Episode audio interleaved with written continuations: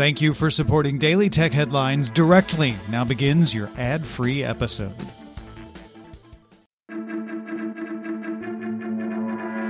These are the Daily Tech Headlines for Monday, December 2nd, 2019. I'm Rich Stroffolino.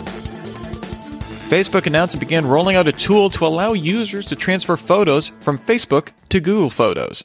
The tool was built based on code from the open source Data Transfer Project, which includes Apple, Google, Microsoft, Twitter, and of course Facebook.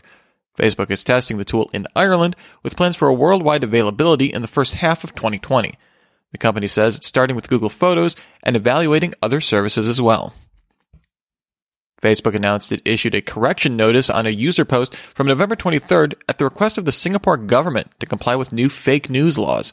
The notice was only visible to Singapore users and did not alter the text, simply stating, Facebook is legally required to tell you that the Singapore government says this post has false information. The post made allegations that a supposed whistleblower had been arrested and made election rigging claims. A Facebook spokesperson said it hopes the Singapore government will take a measured and transparent approach to implementation. BuzzFeed and Columbia Journalism Investigations report that while the dating site Match commits to screening customers against government sex offender registries, that policy is not extended to many of the 45 dating brands in Match Group, including Tinder, OkCupid, Plenty of Fish, or any of its free products. A Match Group spokesperson said that its free products don't collect enough information on users to implement a universal screening protocol, and stated that Match does not screen all paid subscribers either. In investigation of 157 incidents of sexual assault involving dating apps, 10% involved instances of users being matched with someone who had been accused or convicted of sexual assault at least once. All of these cases came from users of Match Group's free dating apps. The report notes that Match Group has used the Communication Decency Act Section 230 to limit liability for harm users have inflicted on other users. Zack Whittaker at TechCrunch reports that of the 21 U.S. presidential candidates, only seven are using and enforcing the email security protocol DMARC, which verifies the authenticity of a sender's email and rejects spoofed messages. Back in April, only Elizabeth Warren's campaign had enforced DMARC, with the campaigns of Joe Biden, Kamala Harris, Michael Bloomberg, Amy Klobuchar, Cory Booker, Tulsi Gabbard, and Steve Bullock now using the protocol as well. Seven campaigns aren't using DMARC at all, while the remaining campaigns use the protocol to verify authenticity, but not reject spoof messages. Whittaker notes that a properly enforced DMARC policy would have prevented the phishing email that eventually led to the 2016 DNC email breach. The United States Attorney for the Southern District of New York announced criminal charges against Virgil Griffith, a cryptocurrency researcher with the Ethereum Foundation, following his attendance of a blockchain conference in North Korea back in April. The charges allege violations of the International Emergency Economic Powers Act, saying Griffith gave a presentation and participated in a conversation into how blockchain technology could be used to avoid economic sanctions. The complaint states that in his interview with the U.S. Attorney, Griffith maintained his presentation reviewed basic concepts easily found online.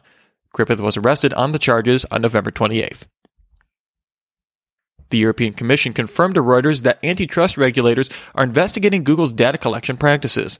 This preliminary investigation will focus on data related to local search services, online advertising, online ad targeting, login services, and web browsers, according to documents seen by Reuters. Over the past two years, the European Competition Commission has fined Google over 8 billion euros. According to leaked documents obtained by the Financial Times, Chinese companies like ZTE, Dahua, and China Telecom have proposed new international standards on facial recognition, video monitoring, city and vehicle surveillance to the UN's International Telecommunication Union, or ITU. While not often adopted by the North American and European countries, ITU standards are often adopted in developing nations in Africa, the Middle East, and Asia, where the Chinese government supplies infrastructure and surveillance tech under its Belt and Road Initiative. ITU standards are submitted by companies and governments, discussed at meetings with representatives from several member states, before voting on final approval. Some have criticized these standards as moving from technical specifications to policy recommendations, with the facial recognition standard calling for storing facial features in a central database and suggesting its use in public places by police, verifying worker attendance, and comparing the country's fugitive library with the local population library.